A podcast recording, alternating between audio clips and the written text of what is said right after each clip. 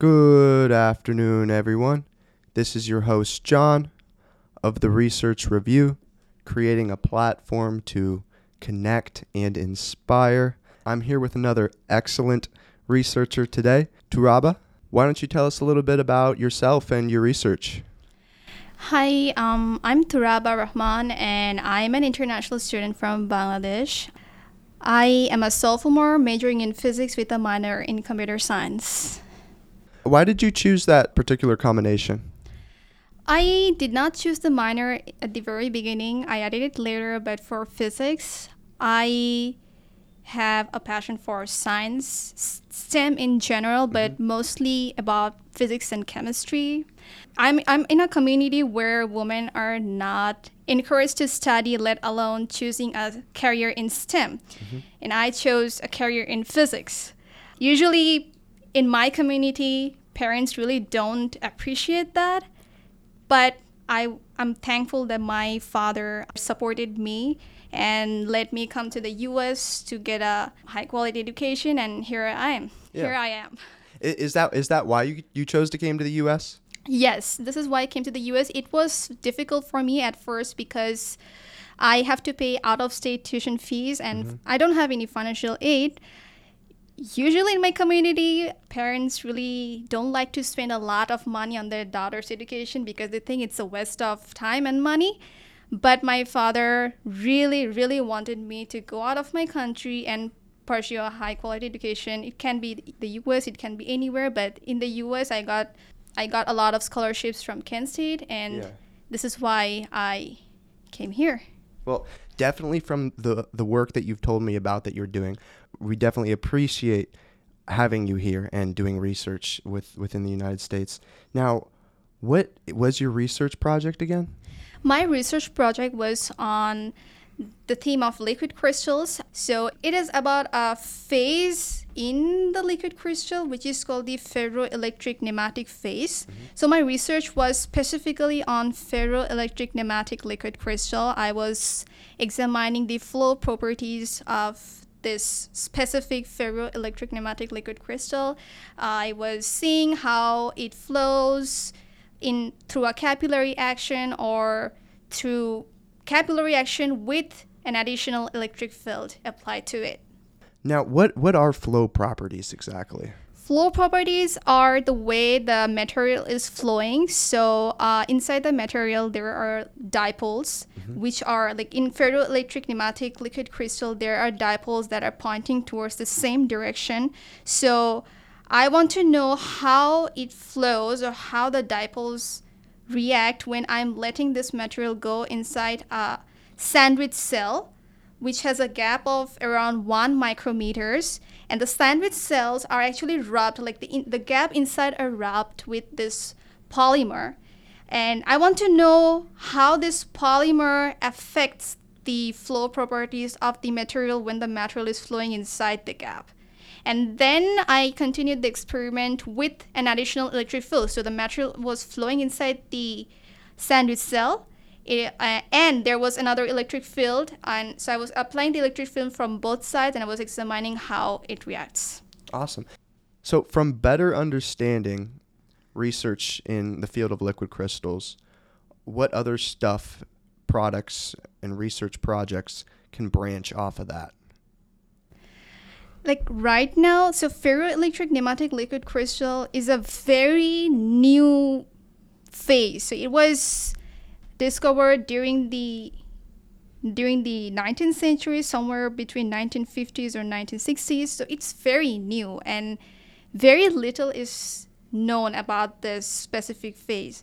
So right now we're only focusing on the fundamental properties such as how it flows, how it flows when there's an electric field, how it flows when the gap in the sandwich cell is very small, how it flows when I ap- apply a temperature. So right now I'm focusing on this and I'm not sure h- how far I can go with this research, mm-hmm. but like the applications will come much later once we figure out what how this material actually reacts to certain variables. Right. Yeah, because it, it's it sound it sounds very complex, and there's there's a lot more work to to go into it. Now, how long do you plan on continuing this project for? So during summer 2022, I participated in the SURE program, which is a mm-hmm. summer undergraduate research experience at Kent State, and I chose to work with Professor Oleg Lavrentovich, and he's working with liquid crystals, and he has grad students, and each grad student is working with different projects. I chose this project because so I wanted to work with something that has something to do with electricity, something which is not very complex because I have never done research before. Mm-hmm. So, since I've never done research before, I did not want to go to a very advanced environment. So, this project was not very hard to understand, but it wasn't easy either. Yeah, um, Yes. It, it it sounds very advanced to me. yeah um, when i first when i first took part in this project i had a meeting with my professor. He wanted to talk about the content what liquid crystal was and he was very understanding. I was actually scared because everything was everything was just so advanced and i didn't take any advanced courses in my college yet so i thought maybe my pi might not like the fact that i don't have advanced knowledge but he was very understanding Yeah. and he gave me a lot of articles that he published before on liquid crystals. I learned them. I did not learn everything from the content because some terms were just very complicated for me to understand. But as I was doing the experiment under the guidance of my PI and the grad student, I learned a billion of things, some things that I have never learned before, and mm-hmm. I was pretty scared at first because I did not know where the where certain lab equipments were, how to make a sandwich cell, how, how I can put the material like the ferroelectric material inside the cell. Everything was taught to me by the grad student, and I'm really grateful for that. Yeah. I've noticed that professors who choose to incorporate undergraduates into their research, they actually want to work with students. So they will make an effort for us to understand things better. And they've been in our shoes before. Uh, They didn't just come out of the womb as Dr. so and so. Like they were in the second in their second year or being a freshman of pursuing a bachelor's. So like they they know how intimidating the process can be. Yes, uh, my professor said the exact same thing. Um, when I had my first meeting with him about the potential project and what I should expect, he was like, you know, you won't really know all the terms because they're so advanced. Don't be scared. And I felt relieved. So, do you want to work in the liquid crystal toot forever, or what branch of physics do you want to really pursue? Honestly, I am more into nuclear and astrophysics. And I never expected to work with liquid crystals, but during the SURE program, I thought of exploring this category of physics. So, liquid crystal is in the nanoscience category, or material science, or soft matter, whatever you say. Mm-hmm. And the thing is, during my high school, I learned about nuclear physics and astrophysics and all those stuff. But I never learned about liquid crystal. And since I'm doing, I'm, I'm in my undergrad, I thought of exploring different fields because this is a great opportunity to learn more about a field in physics. And so I did. Mm-hmm. Yeah, and having having perspectives from all around the table will help you like later on in your career. Yes. However, um, I'm not thinking to continue my research in liquid crystal forever because I'm, I'm planning to do grad school, and which is not going to be in liquid crystals, I believe, but Yeah. it can be somewhere. It might be in um, nuclear physics or astrophysics, but I don't know. My plans might change. Yeah, Gra- grad school as in PhD. yes. That sounds very cool. Yeah. Now, since you you mentioned astrophysics, I just have to ask this question: Do you think there's aliens? Like, um, I don't think there are aliens. no, No. Why not?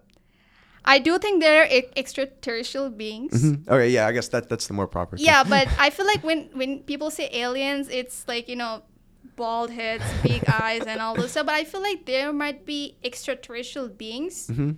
which might not just be aliens. I- intelligent or uh, just life in general. I don't know. That's a mystery. Yeah, I guess we'll have to discover. Particularly in nuclear or astrophysics, what do you want to study? So, nuclear physics and astrophysics are not really like completely different fields. Uh, there are lots of concepts from nuclear physics in astrophysics you need to know lots of concepts from nuclear physics in order to actually understand astrophysics. For example, you need to understand nuclear fusion because in because you need this concept for astrophysics. Mm-hmm. So these are not completely different fields. However, like for liquid crystal, it's pretty different. You're not working with any nuclear reactors or with stars or planets, so it's pretty different. But for nuclear and astrophysics, it's it's not that different. Yeah. So since starting your research, how's it changed your like your perspective of what you study, your perspective of physics and education?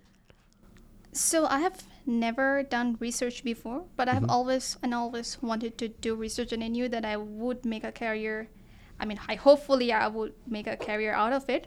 And during my research, what I've learned is you need to be very patient. At least in my situation, because there are two types of research: mm-hmm. experimental and theoretical. Experimental means you conduct experiment. And to do experimental research, you need to be very patient because if you are trying to like hurry up, it will just ruin your whole experiment because you need to use sterile equipments. You cannot use contaminated beakers or petri dishes or anything. You need to be very precise with your measurement. You need to use the microscope properly. You need you need to calibrate the microscope properly. You need mm-hmm. to when you're working with heating plate, uh, for example, I had to use a heating plate for my research. I wanted to know how the high how, how high temperature affects the material. Like, does the material melt? Does the material turn into like a gas or something, something like that?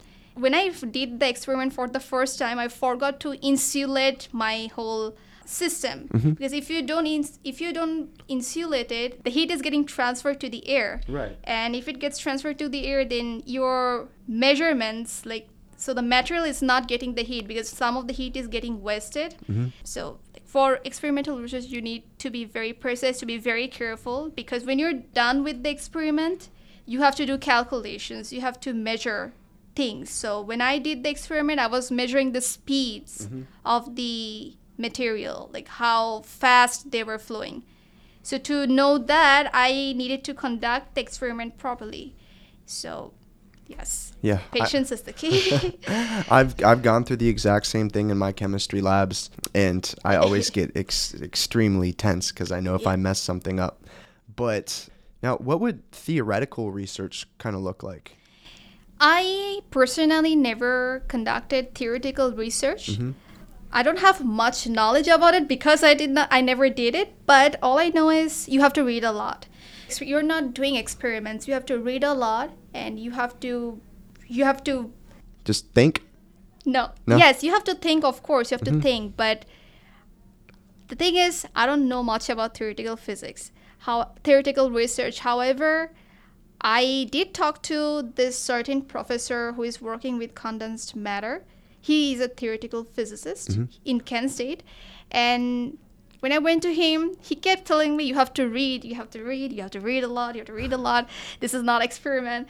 And I thought, well, I have to read a lot. Maybe that is what it is about. Reading a lot is a part of theoretical research. You mm-hmm. read a lot, you develop the concepts, and you you probably design the model of the experiment. Like you probably design things with your theory, and when you're when you're done designing the theory, you pass on this theory to the experimentalist. So Okay. so basically, the ex- like for example, like us, like I did the experiment because the theory was given to me. Mm-hmm. So I got the theory, and now I'm, exper- I'm experimenting. So when I was experimenting with sandwich cells, I did not do it because I thought of doing it, Right. because this was a theory given to me by my PI. But I'm not sure how my PI got the theory, probably from somewhere. But this was his theory, and I implemented his theory. Yeah, because these ideas are like complex stuff, and I've Yes. always wondered where they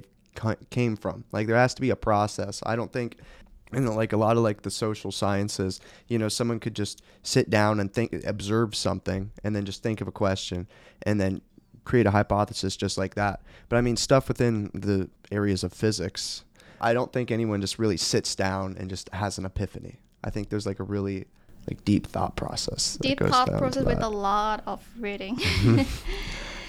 now what's been your favorite part of doing research as a whole My favorite part of doing the research, like during the SURE program, I got to meet other grad students. Mm-hmm. And when I met the other grad students, I got to know about their projects.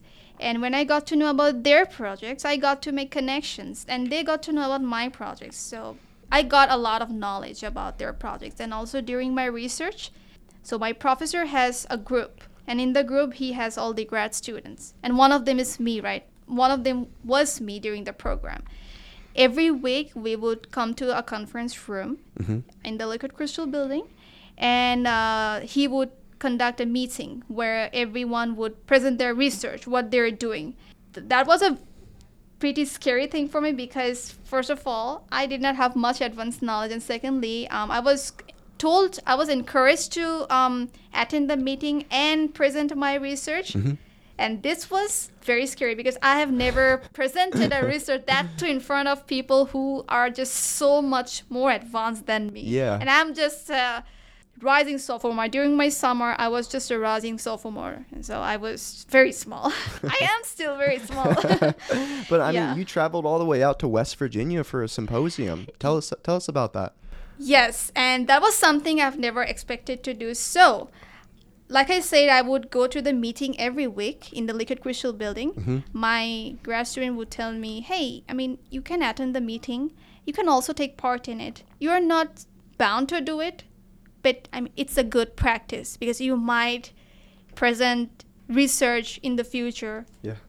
and I didn't know it was going to be in West Virginia. That too, like right after I was done with my sure program, thanks to my thanks to the grad student. um, so I did the weekly meetings. I would I would like take part in it and present my research. I would be scared because I thought people would ask me um, advanced questions, but no one really asked me advanced questions. Everyone knew my, that I'm, I was just an undergrad student. But um, through the meetings, I got to understand how it feels like to present your research. Yeah. It's not a it's not a formal conference, but it's still you know you're still presenting your research, so you at, you you at least know the vibe. So I did the meetings and all. And then when it was at the end of our program, like around 29th of July, Mm-hmm. like the, our program was about to end. And at that time, I got an email from the Office of Student Research uh, that there was this really good opportunity to travel to West Virginia and present a research at their undergraduate symposium. So basically, Yeah. West Virginia hosted this undergrad symposium for students who are in universities based in Ohio, Virginia, probably Pennsylvania, and, and some other states. So mm-hmm. not all the states, but some selected states, and there was Ohio in it. Yay! so and you cannot really present the research. You have to get selected at first, and then present your research. Yeah. And I was not very optimistic about it. I was like, I, I have never done research before, and this was my first ever research experience, and I've never presented my research before. However, I'll just apply. There's no harm in applying. Right, right. And um, they were ex- they were um, taking research abstracts, so you had to submit a research abstract to West Virginia, and if they like it, they're going to select you. So And they liked it. yeah, yeah, and I was very happy that um, I uh, they accepted my abstract.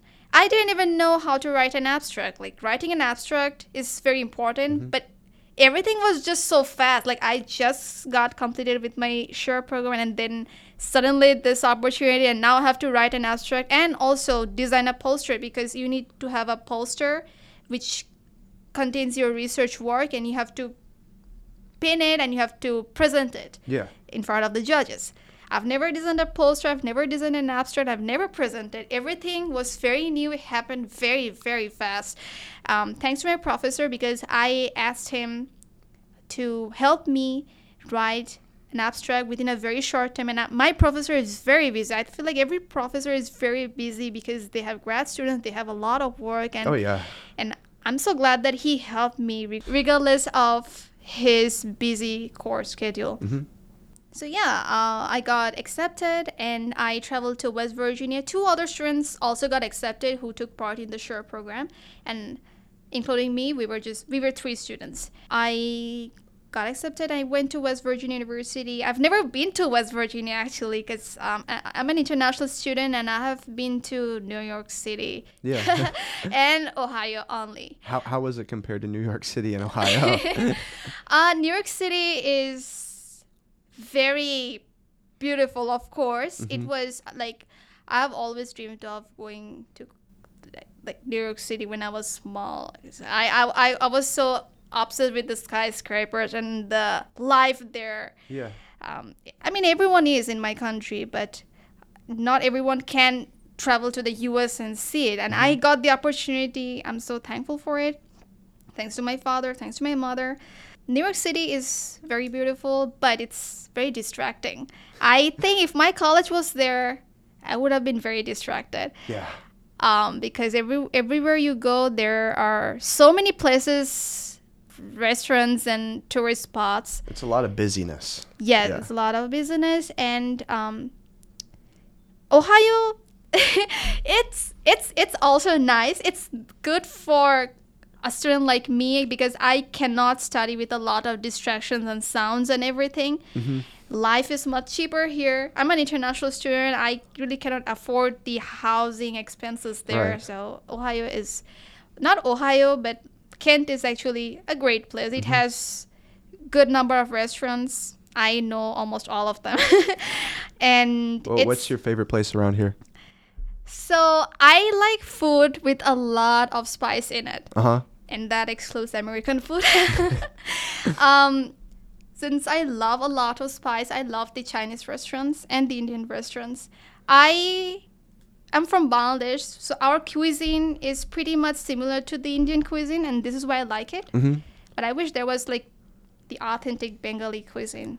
But oh well. But there there's an Indian restaurant, so I'm happy with it. And there are there there are some Chinese restaurants. There's also a Turkish restaurant, which is Really? yes in downtown. Have you ever been to Singh Biryani?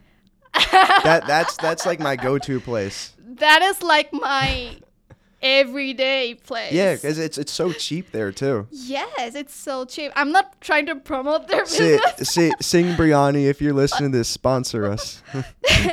yeah, I mean, to be very honest, their food amount is very big. Mm-hmm. Like you get a lot of curry with a lot of rice. I mean, that's really good for like I, I, I buy one chicken tikka masala or yeah, that's what that's what I get.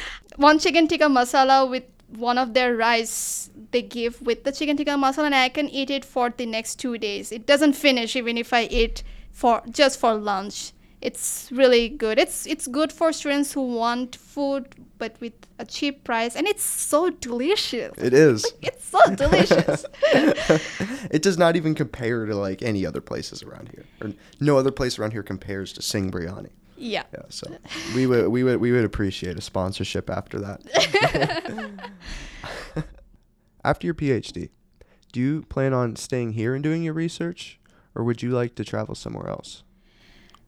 Honestly, I like to think about my future, but I also don't like to think about my future in a way so that I get hurt at the end. Mm-hmm. Because I'm saying because, to be very realistic, today I'm thinking about doing a PhD in astrophysics.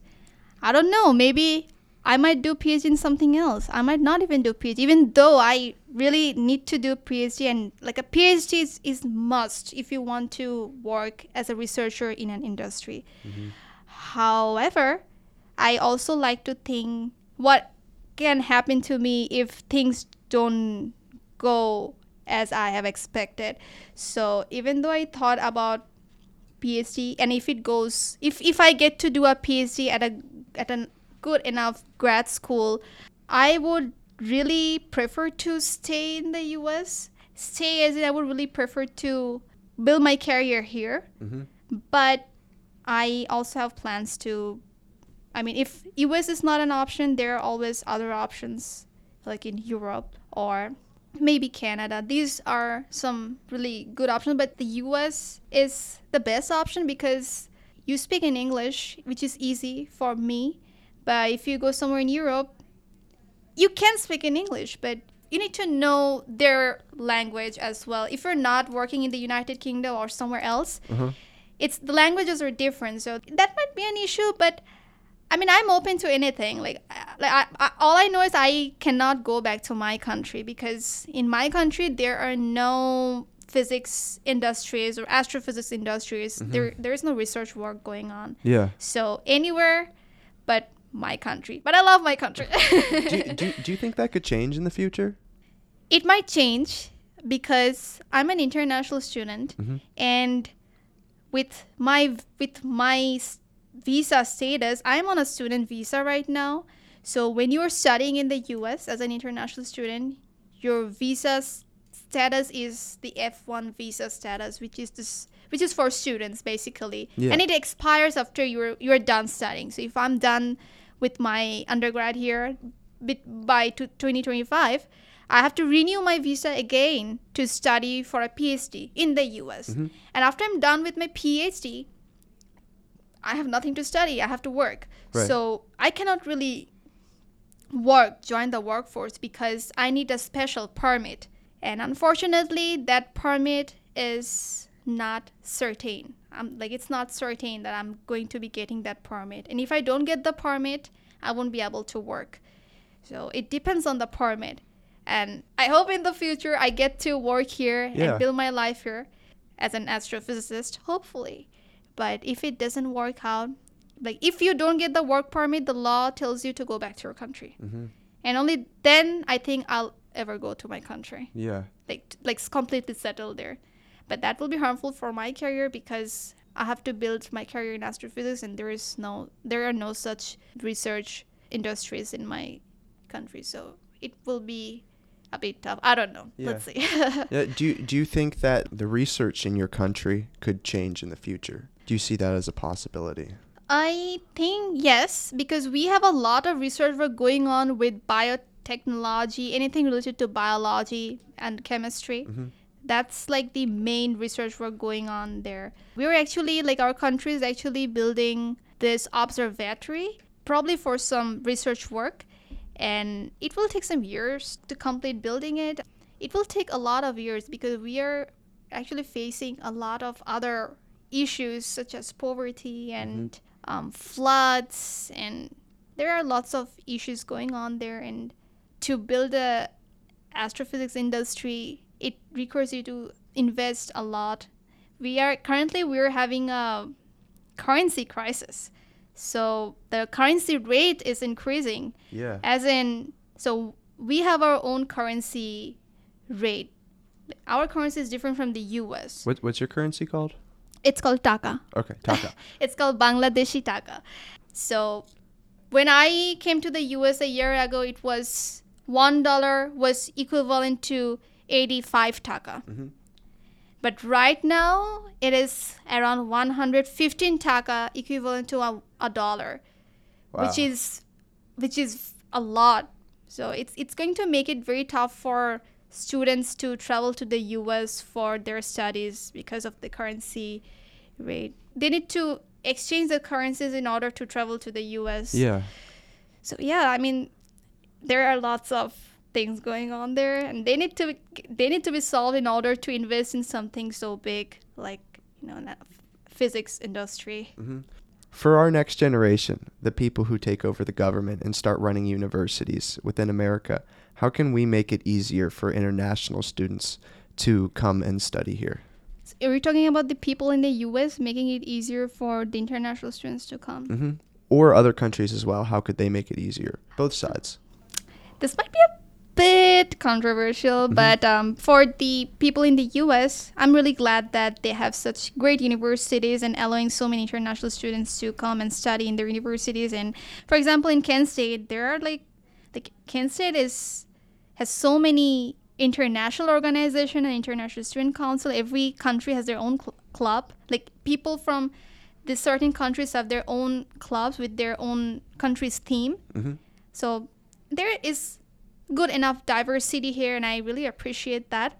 However, the one issue with the international students is that the visa allowance. So, visa is actually a permit. Yeah. So, you get a permit to enter into the US territory. So, it's way too strict for people in Bangladesh. Mhm. And there are reasons actually. A lot of illegal immigrants enter the territory, so it does make sense. However, there are so many deserving students that have seen got into great colleges. but Definitely. they had dreams, they got accepted, and now they want to start their career in, in mm-hmm. the they want they want to sta- start their student life in the U.S. But their visa gets rejected because they were a bit nervous nervous during the visa interview. Yeah. So we have a visa interview before the officer can give us the permit, and during the interview, you actually have to answer the questions like really confidently. Mm-hmm. But the thing is, even though I know the answers, I feel kind of nervous sometimes, and because th- those people, the visa officers, are actually American, mm-hmm. and people who have never talked to an American person before, that will be the first time for them, and that too in English. That is not even our native language, so it's very hard for us, m- like mentally and physically. It's very hard for us. So a lot of students kind of do not speak confidently. Like they know the answers, but they they just cannot answer it Yeah. in a confident way, and their visa gets rejected hmm because apparently the officers think that you know you don't if you don't answer confidently, then you are probably not going there with the intention of studying, which is kind of not nice. But yeah, that might be an issue. So I feel like if this thing was much easier and more I don't know the correct term for it, but I wish the officers were more easy on the students and understand their situations and their backgrounds, understand that their native language is not English Yeah. and yeah, this this is this is one thing that can really change the lives of the international students. hmm No, a lot because a lot of citizens here are not familiar with the visa process and how how Yeah. difficult it can be. Yeah, because you're very lucky because you have an American passport, Mhm. and which is the world's second most powerful passport in the whole world.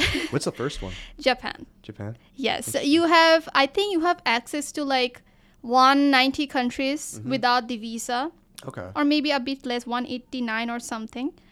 But for us, we only have access to 36 countries without visa. And those countries are mostly like the touristy places or islands. Islands that, you know, where there are like no people. Yeah. But as for you, you can literally go anywhere, like one of those 190 countries without a visa. It's much easier for you. Mhm. So, yeah. Yeah, no, I get extremely nervous when I'm crossing the border to Canada and the border agent is asking me questions. I couldn't imagine sitting down and, and having a conversation to get a visa. Yeah. Then like look at us. We're literally talking to the visa officer. Like they're asking us questions in English and we Mhm. have to answer them in English, even though like English is not our language. And sometimes we feel like we're not good enough students because we don't know English. But the thing is, it is not our language. We are not supposed to know English in the first place. But we have to know English very well because of this visa process and everything. A year ago, when I came to Kent State, um, every everyone was very easy with me speaking English because I was not very fluent. I could write really good English, but when I'm talking, it's kind of hard to talk. But I really I, I write really good English. Um, they never they never told me, hey, you don't know English. but when when we were talking with the visa officers, we feel like as if you know it's the end of the world if you don't know English. So that's a thing. Yeah. No, I, I really respect your drive to complete your education. I mean, just pursuing a PhD in physics alone is, is hard enough, but then adding on all the additional hoops that you have to jump through that people don't e- aren't even aware of. I mean, that's that's very amazing. Yeah, it's harder for me because again, I come from a very different community hmm um, where women are not encouraged to study. So getting a PhD is like a very big deal for a woman in Bangladesh. Yeah. Uh, that too in a STEM field, because when you're supposed to start your PhD, you're gonna get a lot of forceful requests to get married, get married, get married. um, actually, you get those requests when you were like 15 or 16. that's really that's really um, something I don't really like. Um, Yeah. Most of us are actually raised in a way so that we can serve our partners after Mhm. marriage, which is kind of ridiculous because I really want to study. Most girls they really really want to study, but Yeah. they don't get to study. They can't even they're they're not even allowed to think about studying because the parent their parents don't want it. And I'm glad that my father did. And so I am studying here and hopefully I'm gon- going to be getting a PhD and hopefully I'm going to be building a career mm-hmm. and have my own earnings rather than being dependent on someone. yeah. No, I'm I'm really glad you chose this route because I think you're going to make a huge impact in this field. Just given the the knowledge, the passion, and the adversity you had to overcome to get to this point, it's going to be really amazing to see where you go in the future. Now, if you had to share one more thing with the world, what would it be? Life is not perfect and I will sound very weird and different, but when we're not doing well, when our life is not going as we're as we expected, Mhm. there will be a lot of people around you who is going to tell you, you know what, it's going to be all right. But it might not be all right. Your situation might not get better. Mhm. This is something a lot of people won't tell you. They're going to rather encourage you to be confident again and just move on. Things are going to be better. Which is which is which is I agree that's really good. But to be realistic, when people say this stuff, um, you think, oh well, maybe tomorrow I'm gonna have a great day, and then after years and years, some people don't get to s- have a great day. So I'm going to say is be very realistic with your decisions. Be very realistic with this world. I, I I really don't want to be very negative, but this is your life right now, and it's not going as you or as you have expected it to be. You have to accept that fact because when you accept that accept that fact, you get to move on. If I agree that yes, my life is not going well, and it might not go well tomorrow, it might not go well a week after that, then I can do something to make it better. Right. So, thing is, be realistic. It might take a lot of time, a lot of time for you to have a better situation. If you are not getting a good grade today, hmm or tomorrow, or the week after, be realistic. You are not getting a good grade? Okay.